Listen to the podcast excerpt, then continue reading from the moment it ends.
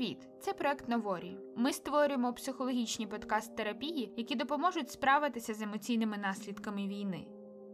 Наша психіка по-різному справляється з життєвими ситуаціями. Інколи ми реагуємо ненавистю, злістю, гнівом, безсиллям, апатією, байдужістю і навіть люттю.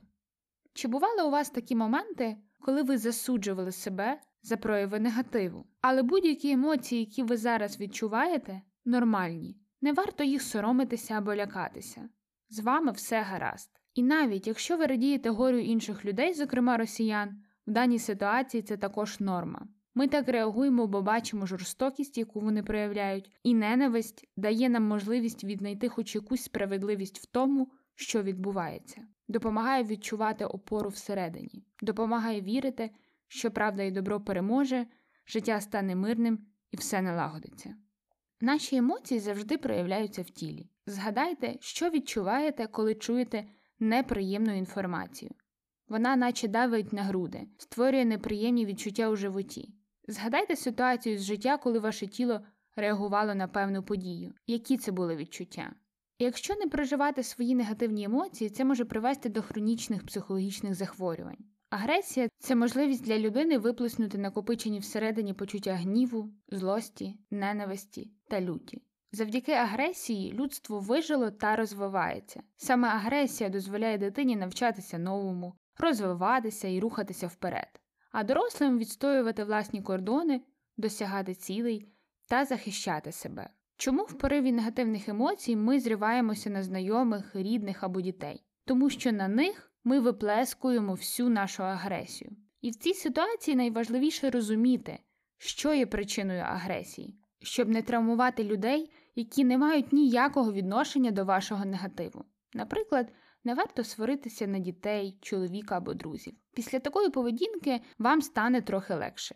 Адже ви випустили пар, вивільнили емоції, але навряд чи це допоможе вирішити ситуацію. Давайте спробуємо екологічно проживати емоції. Визначте, які емоції ви зараз відчуваєте. Подумайте, на кого насправді спрямовані ці емоції. Дайте ім'я тому відчуттю, яке у вас є. Наприклад, називайте все своїми іменами. Я злюся, я пригнічена або пригнічений, я ненавиджу, я печалюся. Дайте собі певний час прожити ці емоції, побути з ними, усвідомити те, що ви відчуваєте. Дайте волю своїм емоціям та агресії екологічним чином. Наприклад, проживіть емоції через тіло. Найпростіший спосіб це просто поплакати. Поплачте стільки, скільки вам того хочеться. Будь-яка фізична активність допомагає менше відчувати негатив: присідання, віджимання, біг, ходьба, биття подушки, кидання каменів, розбиття посуду чи просто кидання предметів із силою допомагає позбутися злості та агресії. Робіть так, якщо вам того хочеться, і якщо це не заважає іншим. Після відчуття негативних емоцій дуже часто з'являється безсилля. Воно виникає тоді, коли вам здається, що ви не можете вплинути або змінити ситуацію. Безсилля важко пережити людям, які звикли все тримати під контролем, відповідати за себе і за всіх навколо, думати наперед і передбачати наслідки. Але дуже важливо не боротися з безсиллям, тому що чим більше ви чините опір, тим швидше відчуття безсилля зростатиме.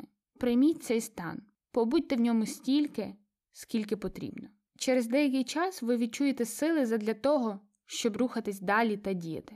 Давайте розберемося, як боротися з безсиллям на рівні тіла та думок. Запишіть, з чим ви не можете справитися.